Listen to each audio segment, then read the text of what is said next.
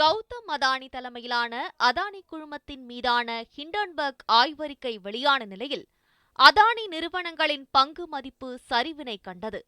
குறிப்பாக இந்த சரிவில் சில்லறை முதலீட்டாளர்கள் பெரும் இழப்பை சந்தித்தனர். பல தர மதிப்பீட்டு நிறுவனங்கள் அதானிக்கு நெகட்டிவ் தர மதிப்பை தொடர்ச்சியாக வழங்கி வருகின்றன.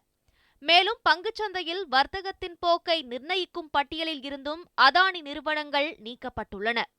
அதானி குழும பங்குகளில் பெரிய அளவில் முதலீடு செய்துள்ள மியூச்சுவல் ஃபண்ட் நிறுவனங்களும் பெரும் சரிவினை கண்டுள்ளன. முப்பத்தி இரண்டு மியூச்சுவல் ஃபண்ட் நிறுவனங்கள் நானூற்று ஆறு மியூச்சுவல் ஃபண்ட் திட்டங்களில் முதலீடு செய்துள்ளன. கடந்த ஜனவரி இருபத்தி நான்காம் தேதியன்று ஹிண்டன்பர்க் ஆய்வறிக்கை வெளியானதைத் தொடர்ந்து அதானி குழும பங்குகள் கடும் வீழ்ச்சியினை சந்தித்து வருகின்றன. அதானி குழும பங்குகள் பனிரண்டு லட்சம் கோடி ரூபாய் சந்தை மதிப்பை இழந்துள்ளன.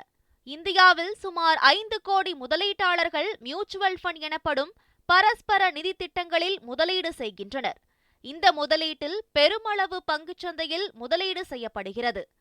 அதிக வருமானம் விரைவான வளர்ச்சி என மியூச்சுவல் ஃபண்ட் திட்டங்களின் விளம்பரத்திற்கு ஏற்ப அதானி குழும நிறுவனங்களில் பல்லாயிரம் கோடி ரூபாய்கள் முதலீடு செய்யப்பட்டுள்ளது. அதேபோல் அதானி குழுமத்தின் தலைவர் கௌதம் அதானியின் சொத்து மதிப்பும் நூறு பில்லியன் டாலர்கள் குறைந்துவிட்டது. ப்ளூம்பர்க் உலக பணக்காரர்கள் பட்டியலில் மூன்றாவது இடத்திலிருந்து இருபத்தைந்தாவது இடத்திற்கு தள்ளப்பட்டார். பொதுத்துறை நிறுவனங்களான எல்ஐசியும் எஸ்பிஐயும் அதானி நிறுவனங்களில் செய்துள்ள முதலீடு கடன் ஆகியவை ஒட்டுமொத்த செயல்பாட்டில் குறைவான அளவே என்றும் அதனால் பாதிப்பு எதுவும் இல்லை என சமாளிப்பான பதிலை கூறுகின்றன. எல்ஐசி முப்பத்தாறாயிரம் கோடி ரூபாயும் மியூச்சுவல் ஃபண்ட் நிறுவனங்கள் இருபதாயிரம் கோடி ரூபாய் ஸ்டேட் பேங்க் ஆஃப் இந்தியா கடனாக இருபதாயிரம் கோடி ரூபாய் இதர வங்கி மற்றும் நிதி நிறுவனங்கள் கடன் மற்றும் முதலீடாக சுமார் ஒரு லட்சம் கோடி ரூபாய் என மொத்தம் பொதுமக்களின் பணம் பல வகைகளில் சுமார் இரண்டு லட்சம் கோடி ரூபாய் அளவுக்கு அதானி நிறுவனங்களில் இருக்கும் என்று தகவல்கள் தெரிவிக்கின்றன. அதானி குழுமத்தில் மியூச்சுவல் ஃபண்ட் நிறுவனங்களின் முதலீட்டை பார்க்கும்போது எஸ்பிஐ மியூச்சுவல் ஃபண்ட் நான்காயிரத்து எழுநூற்று நாற்பத்தி எட்டு கோடி ரூபாயை முதலீடு செய்துள்ளது.